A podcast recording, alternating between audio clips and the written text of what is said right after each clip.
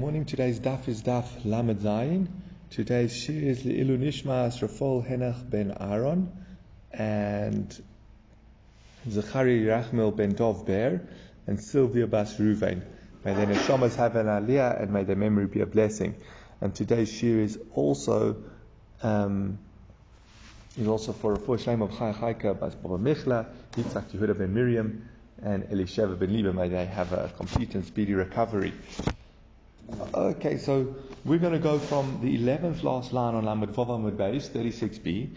Um, at the end of the line it says Omarova. Just to get back into it, remember we said the Chacham, uh, it was a machlokes, the Chachamim said, we know the halacha is that a man is not allowed to marry a woman within, when she has a, when she's n- pregnant or nursing. He has to actually wait, he actually has to wait till the child is 24 months old.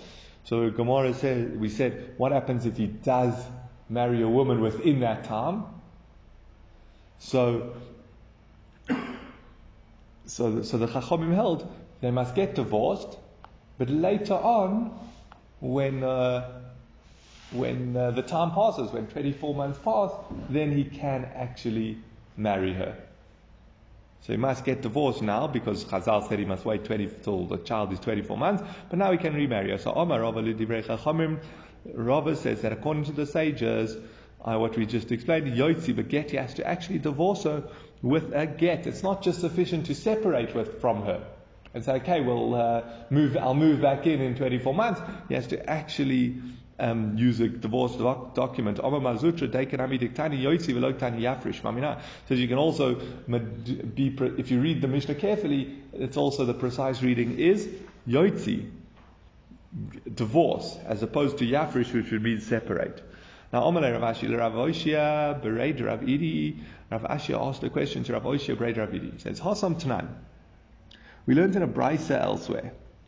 Rabbi Shimon Gamliel, Omer, Rabbi Shimon Gamliel says, Kol Sheshoha Ba'adam Lamed Yob Eino Neifel. If a child lives for 30 days, he is not a Neifel. Rashi adds, also, um, if he if he's full term, as soon as he's born, he's not considered a Neifel. But we just want to focus on this one that the Gemara points out that uh, based on Rabbi Shimon Gamliel, that if a child survives 30 days, he's not considered a Neifel. I, what, what does that mean? If he um, a Neifel, remember, is a miscarriage. So even if the child is born and lives for a little bit, he's not necessarily considered viable. So again, so if he survives 30 days, he's not a Neifel. It would be a viable child that would have huge ramifications as we learned higher up on the page. And in yesterday's, uh, we learned in yesterday's daf that the Yavoma goes free if she has a viable child. So as soon as the child has lived 30 days, then it's confirmed a viable child and she goes free. It's as if a late husband had children. Oh, what happens? If it did not live, if this child did not live 30 days, then it's considered a sofek. Now, if it's a sofek, the mother would have to do chalitza, but she would not be allowed to do yibum. Again, if it, because if it was a viable child, she goes free, and if she sleeps with her brother-in-law, with her, with her brother-in-law, with the yavam, she does yibum, that's a isukores. If it was not a viable child, well then she has to do yibum, and she's not allowed to marry anyone else before getting chalitza. So since, but that's a sofek. The child only lived 20 days. It's not 30. So therefore, it's a sofek, and you'd have to do chalitza and not yibum. The itmar, and it's brought. What happens if this child died within 30 days and someone got up and did kiddushin to her?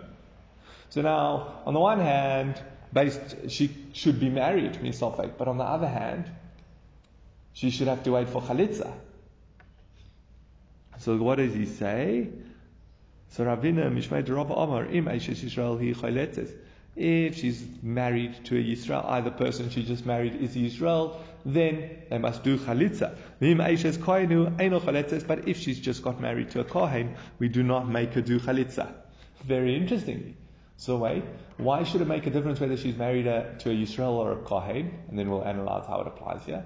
Is remember if someone does chalitza to a woman, Chazal say we view it as a divorce, and a divorced woman is not allowed to marry a kohen. So granted, she jumped the gun. She should have had chalitza done to her. But she jumped the gun and she went and married this Kohen. And now he's, uh, um, and now it turns out that, wait, actually, do you know, uh, the child was a, was an, a sofek whether it was a viable child or not. So he actually still have to do chalitza. He says she can, she gets off. Um, and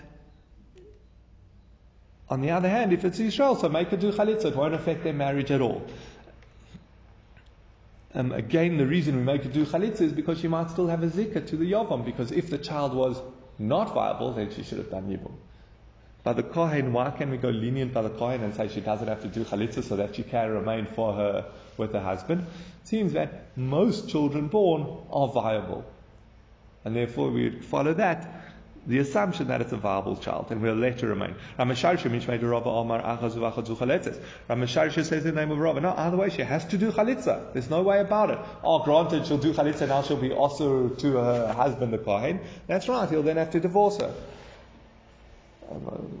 Omar le Ravina le Rav Misharsha. So Ravina said to Rav Misharsha, he says, Ba'urta Omar Rav Ahachi, but Safra Harabay. He says, I know. And in the evening when we were learning with Rav, he told us, like you said, that both have, that even a woman who married a Kohen and had this child who was a Sofek Nafel, Sofek Kayim, uh, it was a doubt whether it was a miscarriage or a viable, she has to get divorced. She has to do chalitza, and then she'd have to leave her husband, her new husband who's a kohen. Says that's what she said at night. But in the morning he retracted and he said, like I just explained, that by a kohen she doesn't have to do chalitza. Again, relying on that most children are probably are viable. So it's Amalei Sharisu Yehei Ravot Shisra Aftarba. Not too clear. Uh, I mean, he says, are you going to permit her in such a case? You're going to allow her to remain married to her husband, the Kohen, without chalitza?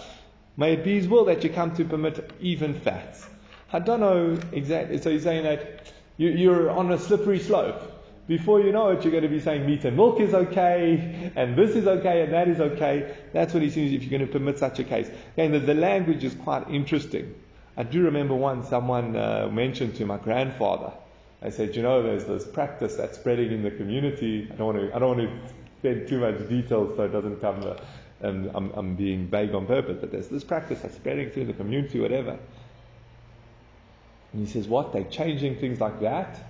It's changing something in the order of davening, um, changing things like that. Before you know it, they're going to be uh, permitting arayos.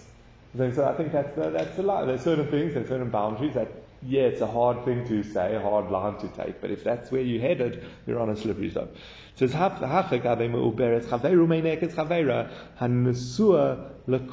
mai.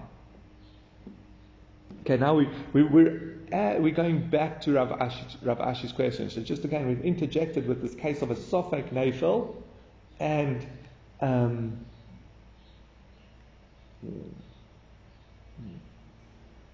and we, have interjected with the Sofek Neifel and we've shown that there's a machloikes whether where a woman had to have done chalitza, misofek, if she didn't, would we insist on chalitza even where it will make her have to divorce her husband because he's a kohen? We're now going to apply that back, this is Rav Ashi's question, to the case of a woman who's supposed to wait 20, a man who was supposed to wait 24 months before marrying this woman. He was supposed to wait for the child to reach two years um, this woman got divorced and she was pregnant, and then uh, is. And what did we say he's supposed to do? He must divorce her with a get, and after the 24 months, when the child's two, he can remarry her. So we're going to say, what about if it's a kohen? Her husband died while she was pregnant. Now, since she's a widow, she's allowed to marry a kohen. The problem is the kohen did kiddushin too early. So now, according to the Chacham, she has to get divorced. And after the 24 hours, she can get remarried. Uh, 24 months, she can get remarried. But that doesn't work in her case because she won't be allowed to get married to the Kohen. So let's see that question inside. So, Omar um, says here where you where she's pregnant or nursing from your friend what would be the halacha if she was married to a kohen. Takanta did the rabbis make a solution for the kohen or not? Did they say okay fine in this case it's sufficient if they just separate and after the child's 24 months we'll let them move back in? Or did they say no too bad the gzeira is you have to wait 24 months and by the fact that you didn't you have to get divorced And yes, we're really sorry. We know that even in 24 months he's a kohen, you won't be able to remarry him. Did they make a solution or not? So he says, he says, how can you compare the cases? He says, Mahazam keeping the Poligoleo the Rashbag, the Omri Afal the Loishov, Lan Ma'aliha. Says, wait, well, you know what? Over there where we said they did make a leniency for the Kohen, when the child was lived and didn't survive 30 days, and it lived a few days, there, there's the, there's the to rely on. That, again, Rabbi Shimon Gamliel is the one who says that you have to wait 30 days to determine if the child is viable. Rabbanon holds you don't have to wait any time. As soon as he's born alive, he's considered viable. So we have the, so granted we paskin like Rabbi Shimon Gamliel, we have the Rabbanon to fall back on, and therefore we can go lenient. given the And therefore, by the, a woman who married a Kohen where there's no other option, we'll go like the Rabbanon and not insist on Chalitza. It says, but here, by the case of that, you have to wait 24 months before you marry a woman. Who are you going to go like? If you're going to follow Rabbi Meir, he says you have to get divorced and you're never ever allowed to remarry her. Says Ha'amur Beget, and if it's going to Rabbanon, well, they said you have to divorce her by a get. Uh, there is no, there we could kind of say there's another option to rely on that's valid. Again, that is the Rabbanon's opinion that as soon as the child is born, she, it's not considered a nafil, it's considered viable, and therefore she's free to marry whoever she wants. So when she marries this kohen, and now if we would insist on chalitza, they would have to get divorced. We're not going to insist on chalitza to follow the rabbanon, even though really we paskin like Rabbi Shimon Gamliel that they should have that that she's a sofek, because whether she should do yibum or whether she do chalitza or get remarried. Okay, but that's uh, that's so. Yeah, let's go on to the next point. So there's a that a woman can't get remarried within three months after becoming a grusha or an almona. After becoming widowed or divorcing, she can't marry within three months, and the concern is she might still be pregnant. So itma, and then we won't know who the father is. If she turns out to be pregnant and she gets married very shortly after her first husband, then we don't know. So it says itmar kol ubarach. So if she got married within three months and he fled, one says we still put him in chayrim until he gives a divorce document. He wasn't allowed to marry her yet.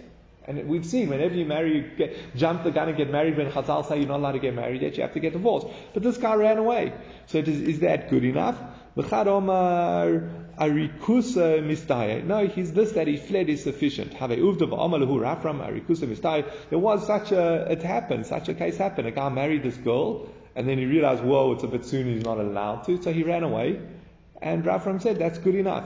And Rashi explains, Rashi explains, what's this arikusa uh, mistaya? He says, loy boy le get. We don't have to force him to write a get.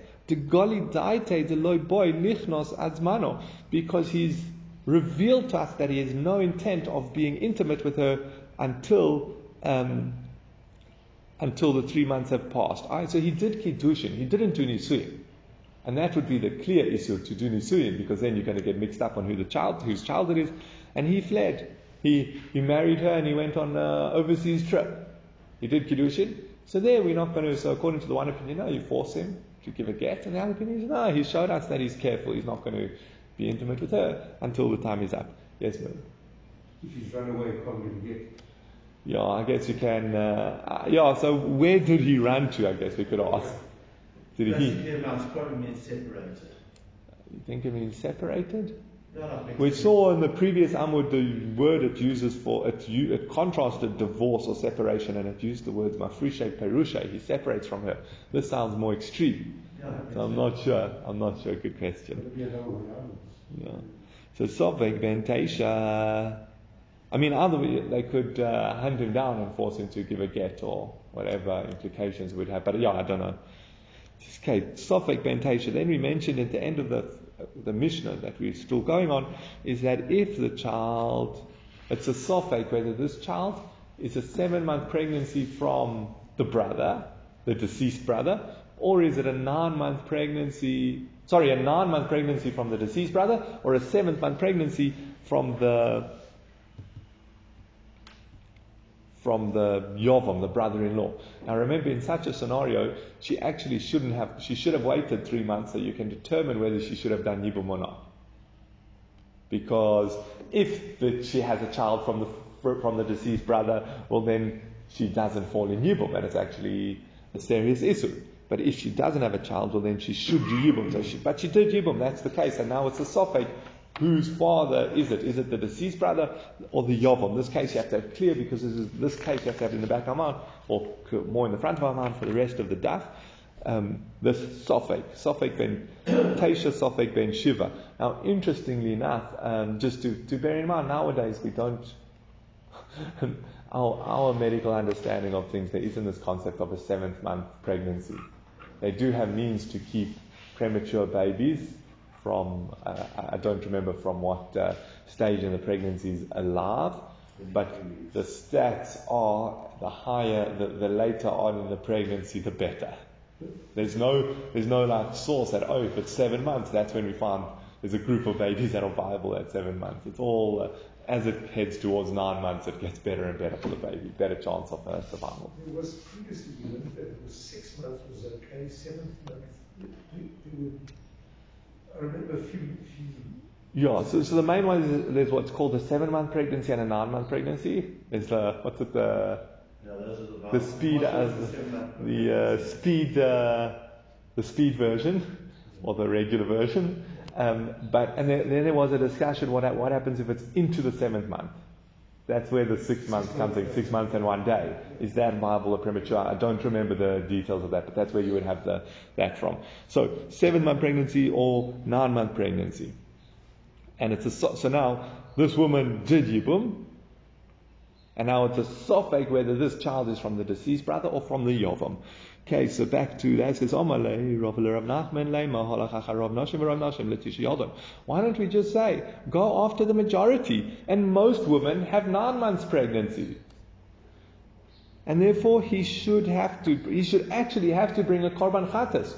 He's saying to the degree we should say we should we have a sofek. One of the ways of dealing with a sofek is follow Rav, follow the majority. And therefore we should view it as if she definitely transgressed the, the. This child must be from her first husband, not from the Yavam. And she was with the Yavam, so she has to bring a Korban Chatas. So Amalei Noshi Didon Shiva Yodin. He says, well, I don't know, in my city the woman gave birth at seven months. So Amalei Noshi Didhu have a Rubid Alma. What do you think we can establish a Roth based on your your city or your family? He says, Amalei Hachi Kamin. He says, no, this is what I'm saying. Rob Noshim Yodin Latisha Shiva. Most women give birth after nine months, and a few have the seven month pregnancy. We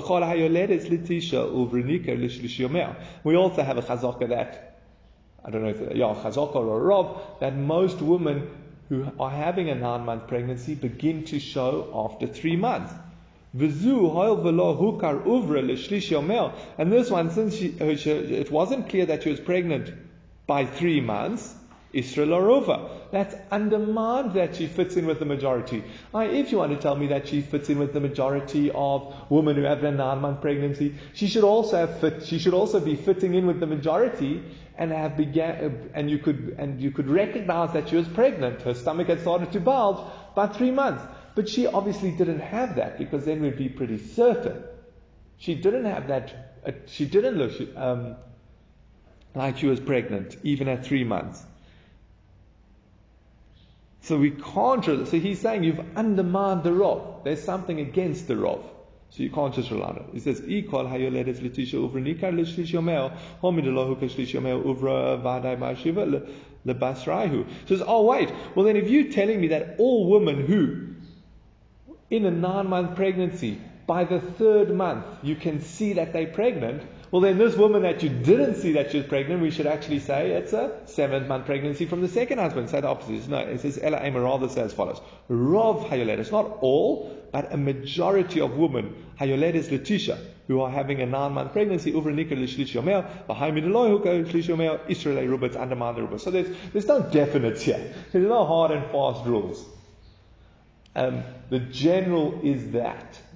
Um, uh, the general principle is that a woman, the rov is that she will have a nine month pregnancy.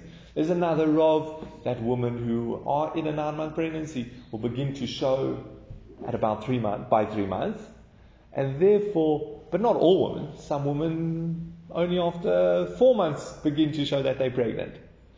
Um, so comes so there. But since the majority do show, this woman is not showing. It undermines saying that she fits in with the majority of women who have nine-month pregnancies. Okay, let's go on to the next piece. Um, so the Mishnah said that this child, however, this child that we're not sure whether it's from the deceased or from the Yavam is 100% kosher. And remember the reason is, why is it kosher? Because we manafshach.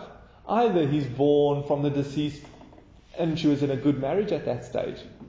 It's only subsequently to that that she committed adultery, well, that she was intimate with the Yavam when she shouldn't have been. But let's say the child is from the Yavam, well then it's not her, her husband did die without children, so she should have done Yibum, so the child is either way fine. So Tana Rabban and Rishon Roilio is Kohen Gadol. The first, the first child of their that's born when she's married to the Yavam is could be a Kohen Gadol. His lineage is pure, hundred percent pure. Vishani and the second child born from the Yavam Mamzer Misofek is a Mamzer out of doubt, I, because maybe it's her brother, it's the the erva of her brother's of the brother's wife. Says Rabbi Lezer ben Yaakov, I mean Rabbi Lezer ben Yaakov says, Ein mamzer misofek, it's not a mamzer misofek. My Kama, what's Rabbi Eliezer ben Yaakov saying? What, it's not a mamzer misofek, it's definitely a sofek. He says, no, eh, Omar Abaya explained as follows, Hachik Omar. This is what he's saying. Rishon Rolio going God over Shani Sofek Mamzer v'Osabu Mamzeres. The first opinion is that the first son could be a Kohen Gadol and the second one is a Sofek Mamzer. A Sofek Mamzer is in more trouble. He can't marry a Yisrael, a Yisraelis and he also can't marry a doubtful a mamzeres because he might not remember there's a negative commandment for a for a regular Jew to marry a mamzeres, a mamzer. So this child, this child is a Sofek mamzer. So he might be a regular Jew, so he can't marry a mamzer. Rabbi Lezer ben Yaakov, I mean, Rabbi Lezer ben Yaakov says, "Ain't no Sofek mamzer, ela vaday mamzer umut mamzeres." Rabbi Lezer ben Yaakov says he's not a Sofek mamzer. We view him as a vaday mamzer, and he can actually marry a mamzeres. Rashi explains what do we mean by that he's a vaday mamzer. No, he really is only a Sofek mamzer, but in regards to allowing him to marry another mamzer he's considered a Varai Mamzer. Rabbi Lezer ben Yaakov, according to Abai, we're going to switch it around, but Rabbi Lezer ben Yaakov holds that uh, a, a Sofek Mamzer is allowed to marry a Mamzer. I, this that the Torah says a Yisrael can't marry a Mamzer, that's only when he's a definite Yisrael. When he might be a Yisrael, might be a Mamzer, he is allowed to marry a Mamzer. So that's what he means he's a Mamzer Varai. Not that he is a Mamzer Varai. He might not be a Mamzer. He is a Sophic, but he's a Mamzer in regards to the halacha that he can marry a Mamzeres. Okay, Rava Omar Rava says the opposite. So again, we just had the Chachamim say that he's viewed as a Sophic and Lezer. just a Mamzer. Definitely a Mamzer, and I'm not sure about Israelis. I'm not sure. Um, most of this, is, if I remember correctly, is discussed uh, later on in Kiddushin. But uh, yeah, so, uh, but I don't remember whether he can marry a regular Israelis. Um, so Rava says, Hachika Omar. I'm, I'm assuming, but uh, maybe we can be medayik, but again, not 100% sure that it says he's a, uh, viewed as a, mamzer varai. In regards to who he can marry, he's a mamzer and he would only be allowed to marry him, even though he's a sofek, a mamzeris, but not a Yisraelis. Otherwise, I could just say he's a sofek Yisraelis or a Yisrael. Um, okay, but I'm not sure. So again, um, according to Abaya, the Tanakama says it's a sofek, and Rabbi Elazar ben Yaakov, Yaakov says we view him as a vadai. And Rava Omar Hachik Omar Rava says, no, this is what it's saying. Risha Roilio is calling God of a shiny mamzer vadai misofek umutabim zeres. The rich, the, the Tanakhama says that the first one could be a Kohen Gadol and the second son is a definite mamzer out of doubt we I, out of doubt, we view him as a different mamzer, and he can marry a mamzeres. But Rabbi Lezer ben Yaakov Omer, ein vaday mamzer misofek, ela sofek mamzer. And Rabbi Lezer ben Yaakov says, no, he is a sofek mamzer. For also be mamzeres, he would not be allowed to marry a mamzeres. Okay, Rav and Abai have just switched the opinions around. We're going to see, says, but fligi. What are Abai and Rav arguing in? But Rabbi Elazar, in what Rabbi Elazar said. So let's just go into the Tran. We learned in the Mishnah.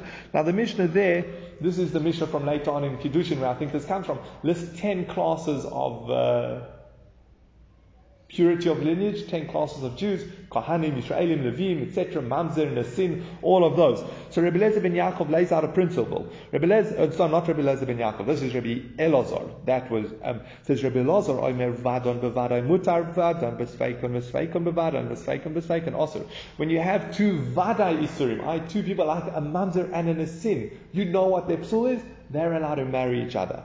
But a Sophic is not allowed to marry a Vada, and a Vada is not allowed to marry a Sophic, and a Sophic is not allowed to marry a Sophic. Again, because you can't have a, mamz, a Sophic Mamzer marrying a Mamzeres, because it might be a Yisrael marrying a Mamzeres. So it's the other way around, etc. So you can't have a Sophic marrying a Vada. The Elo and what are the Sophics? A Shtuki Asufi Vakuti. What's a Shtuki? A Shtuki is the someone who the father said, the, whenever you ask about his father, his mother says, shh, we don't discuss who dad is and that's the shtuki. And the asufi is an abandoned child. You find an abandoned child and you take them in. They're like, why was he abandoned? The, there's a good chance the mother was embarrassed, maybe teenage pregnancy, you know, something like that. So, so we questionable. That's an asufi. And a kuti, interesting, we know about the kutim. They weren't careful with that mitzvahs uh, with the drabonas, they were only, and the droshes, they were only careful with certain mitzvahs doraisa. So the kuti, our concern is that if someone marries a woman with a kesef or a star, the kutim will let her, uh, kutim don't recognize that as a valid marriage because it's learned out from a drosha. I mean, we hold it's a doraisa marriage, that's what we, um, but the kutim don't recognize it because it's learned out from a drosha, and therefore they tell her that they would allow her to remarry without a get which would mean this is a married woman marrying a second husband and the children would be mamzerim. But again, it's a sofa because maybe she was married. Maybe she did give a get. Maybe she was married properly and got a get. You know, so it's not so. So therefore, those those are the. So again, Rabbi Lezer, Rabbi Elazar says that a vadai is not allowed to marry a sofek. That's the important point for us. For Omar Rabbi Rav halacha Rabbi Elazar. And Rabbi Yehuda said, the name of Rabbi the Halacha is like Rabbi Elazar. Like Kia Mirta Shmuel, when I sold this before, Shmuel Amarli Hillel Shani says, what about what Hillel taught? Asari Yuchsin Alu Mababel, Kanim Levim, Yisrael Chali Geri, Charurei, Mamzeri, Nesine, Shtuki, Basufe, Bekulam Mutorim, Lovo, Zebezeh. He said there were these ten classes that came up from Babel. There were Kohanim, Levim, Yisraelim. Um, Those are ones who are apostle Kohanim. Yeah, their mothers, uh, their, their, their, father married a divorced woman, etc. Um, converts. Harurei is freed slaves.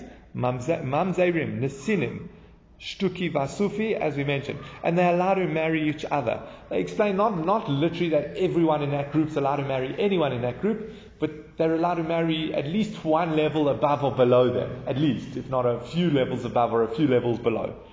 But what if which we see that some of those, like uh, Mamzer and a sin, can marry a shtuk and a sufi. We see a vadai can marry a sofek. And you're going to say that halacha is like Rebbe Lozer against Hillel. We should follow Hillel. So we have a machloikes amoraim to paskin. We have the one opinion. We have in the name of Rav that you paskin like Rebbe Lozer that a doubt is not allowed to marry a vadai a mamzer could not marry a shtuki. And then we have Shmuel saying, no, what about what Hillel says? That they are allowed to marry. A Sophic would be allowed to marry a Vadai. So that's the Machloikes. Now, just before we go further into um, bringing out the point, um, we also, so we have a Machloikes Amoraim is the halacha like Rav, is the halacha like Shmuel. Can you marry a doubtful can a doubtful marry a varai, like a mamzer marry a sofek mamzer or a shtuki, or not? That's the machlokas amoraim. Now there's another principle we have that whenever you see Rabbi Lezer ben Yaakov, the halacha is like him. Now remember, we saw Abaya and Rava switch. One says Rabbi Lezer ben Yaakov holds a sofek can marry a varai, and the other one says that a sofek cannot marry a varai. Now, what's that? Because we, they're going to want to fit Rabbi Lezer ben Yaakov in with how they, with who they see as the halacha. Let's see this inside. So Abaya Tovalocha Shmuel Amar Halacha Ki Hillel. Abaya holds like Shmuel, who says that the halacha is like Hillel, that a Sophe can marry a Vadai. Umukilo Rabbi Lezer ben Yaakov So therefore he says that Rabbi Lezer ben Yaakov is going like the halacha, i that he can marry a, a doubtful case. And the Tanakama was the other opinion. Because then you have a contradiction between the two principles of halacha, We have the one principle is that the, that Shmuel says the halacha is like Hillel, and we have the halacha is like Rabbi Eliezer ben Yaakov, so he fits them together. Rav Savaloka Rav, the Amar halacha Rabbi Elazar. Rav says the halacha is like Rabbi Elazar, that a vadai and a sofai cannot marry. So so therefore he learns that Mishnah explaining Rabbi Eliezer ben Yaakov according to the halacha, ki heichi deloi tikshi ah, so that we don't have a contradiction from one halacha onto the other. Now, Omar Abaya, Abaya says, Mina minila the calls ben Yaakov kavadai mashvilo. How do I know that regarding like mamzeros, we view a sofek as a vada, are we going to let a sofek mamzer marry a mamzeres, etc. To Tanya, we learned in a brisa.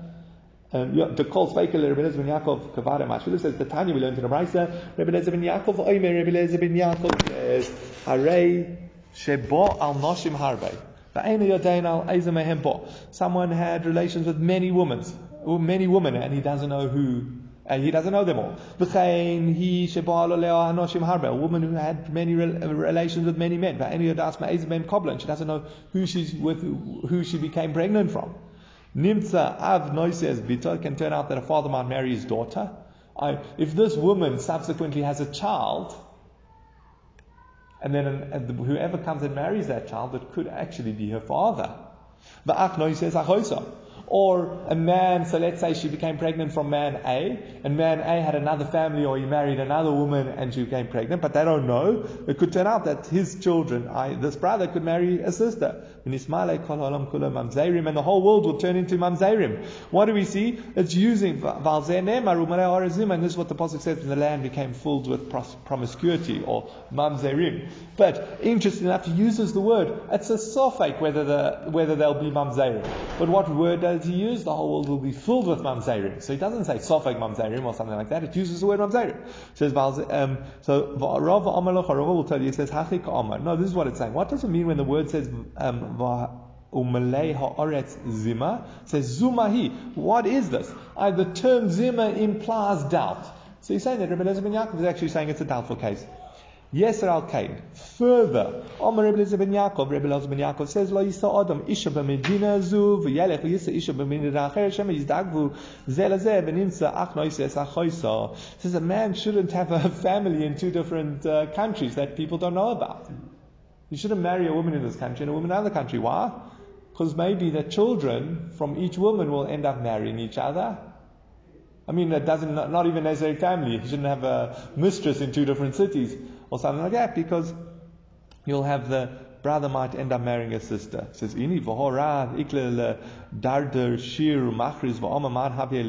says, but wait, when Rav would travel and he'd go to Dardeshir, he would make an announcement.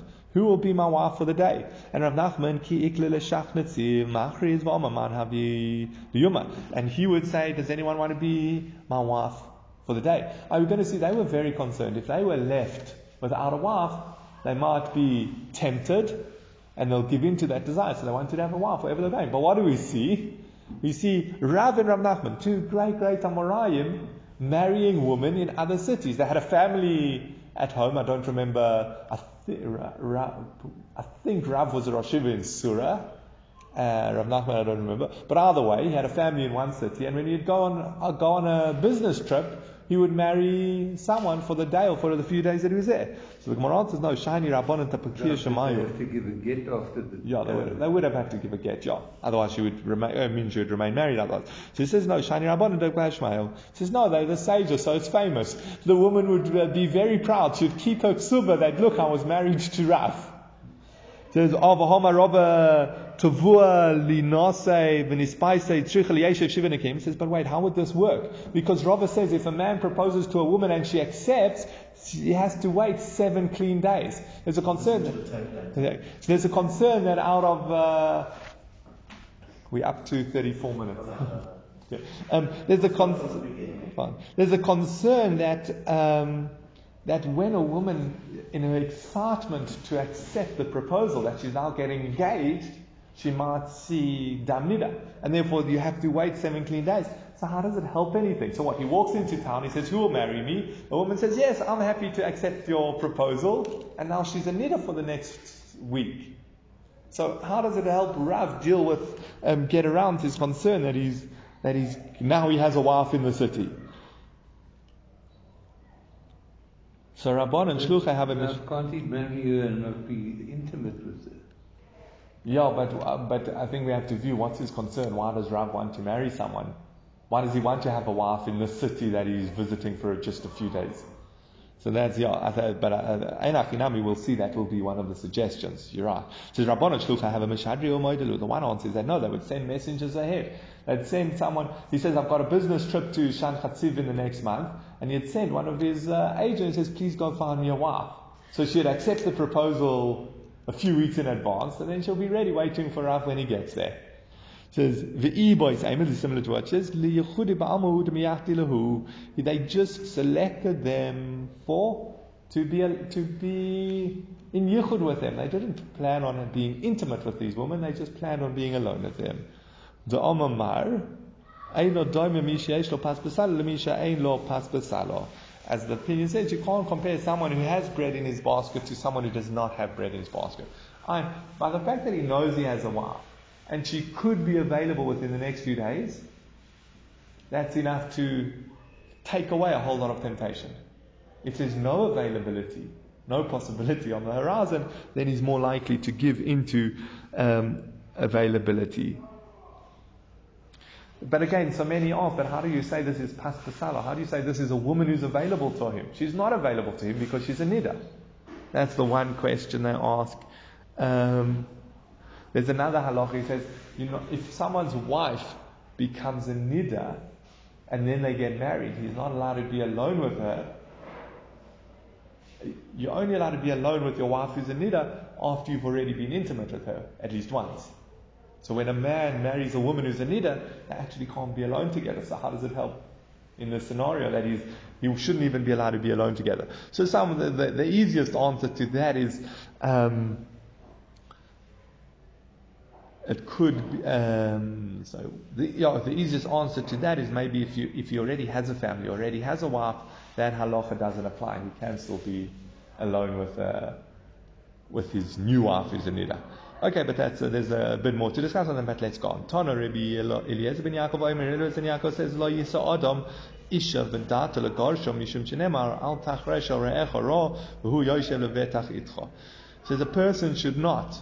Again, so it must be that Rav and Rav Nachman would impl- in, inform their wife that this is their plan. You know, it's just a temporary marriage. Because Rabbi Eliezer ben Yaakov said, a man is not allowed to marry a woman with in the back of his mind that he's going to divorce her. Because the Apostle says, don't, um, don't plan an evil plan against your friend when he's sitting securely. Oh, she thinks, oh, fine, I found a husband, I can settle down. In the back of his mind, in a few weeks, he's going to divorce her. But it did say who's going to be my wife for the day. No, So it seems, yeah, so it must be that Rav and Rav Nachman didn't trick her. They informed her. Yeah. Okay, now we're going back to the seventh. We're not going to finish the sugya, but let's at least uh, get a good way in. Let, us at least start it.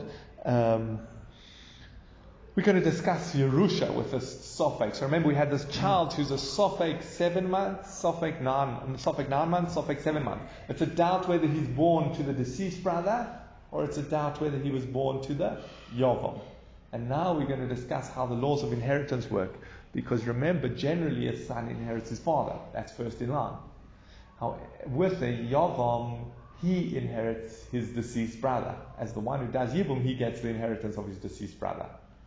So basically, we're going to have to see when you have different cases of people fighting for Yerusha, where they're coming from and how do you address the doubt. So let's start with the first case. Maybe we'll do the first three today. Sophic v'yavam shebolachlok b'nichsei misna. If you have the sophic, this child, and the yavam that are coming to divide the assets of the deceased, they're fighting over who should get the assets of the deceased. So the the child says, you know what, that's actually my father. You're not my father. That's my father, and I should inherit him fully. And what does the yavam say? What do you mean? You're my son, and I should inherit. He's my brother. I inherit him fully. But then that son will inherit his father afterwards. Yeah, afterwards, but uh, they're fighting over it now. So that's what he says. Didihu. The Sophic says, Look, I'm the, son of the deceased. He's my father, and it all belongs to me. And the Yavam Omar, the Yavam At Barai Didi, at. You're my son and you have no right to those assets. I inherit my deceased brother who I did yibum to his wife. That's mammon that's uh, placed in doubt and therefore they have to split it. Okay, a second scenario. Sofek ubnei. What happens if you have the sofek and you have the sons of the yavam? I so his they're either his actual brothers if he was born to the second one, or they his cousins. And they're fighting over the assets of the deceased.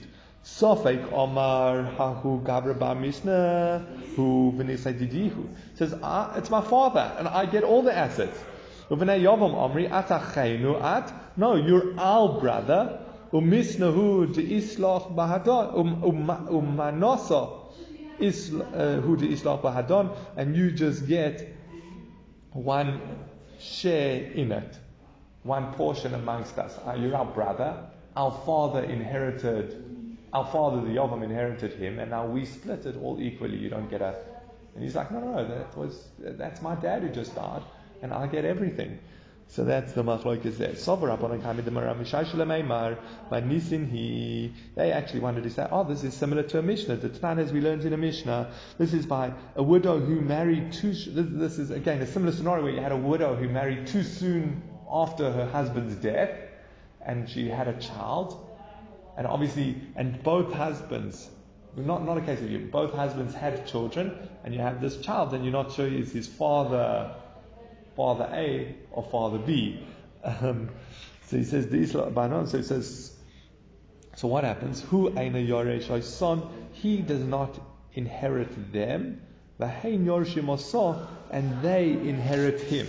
What does it mean? He does not inherit them, as they have a vadai claim on their father's assets. They, everyone knows who their father is, so they say we inherit our father. Whereas he's coming along and he's saying, No, I'm also your brother, I should also inherit him.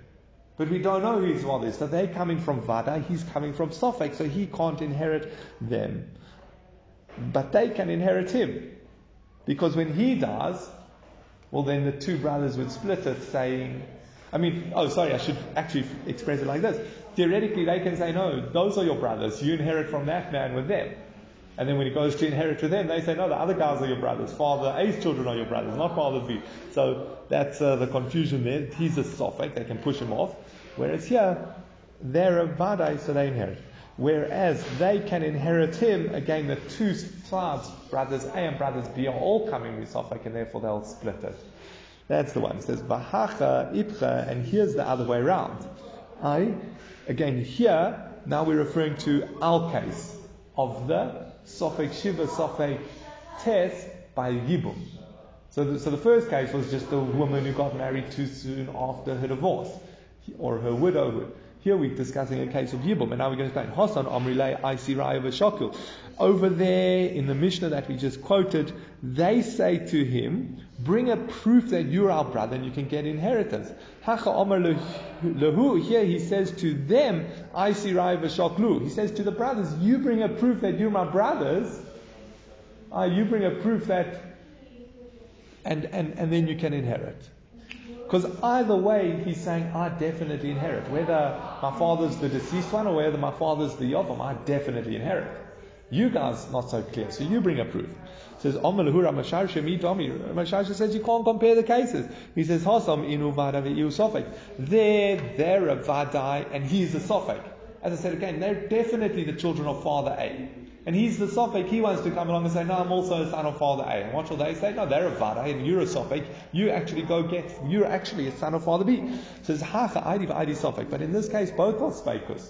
The brothers are not sure whether they should be inheriting, and he's not sure whether he should be inheriting or where his claim of inheritance is coming from.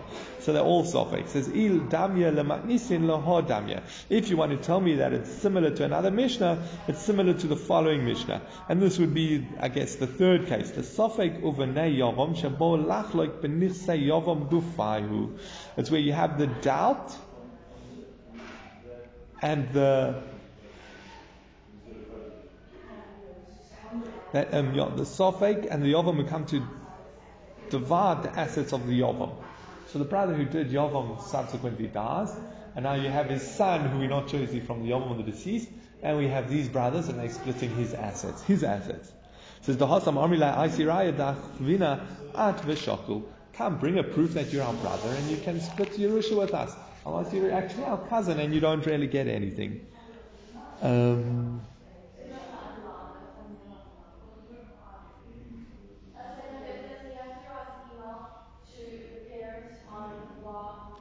I think let's leave it here for today and we'll continue with the fourth case tomorrow.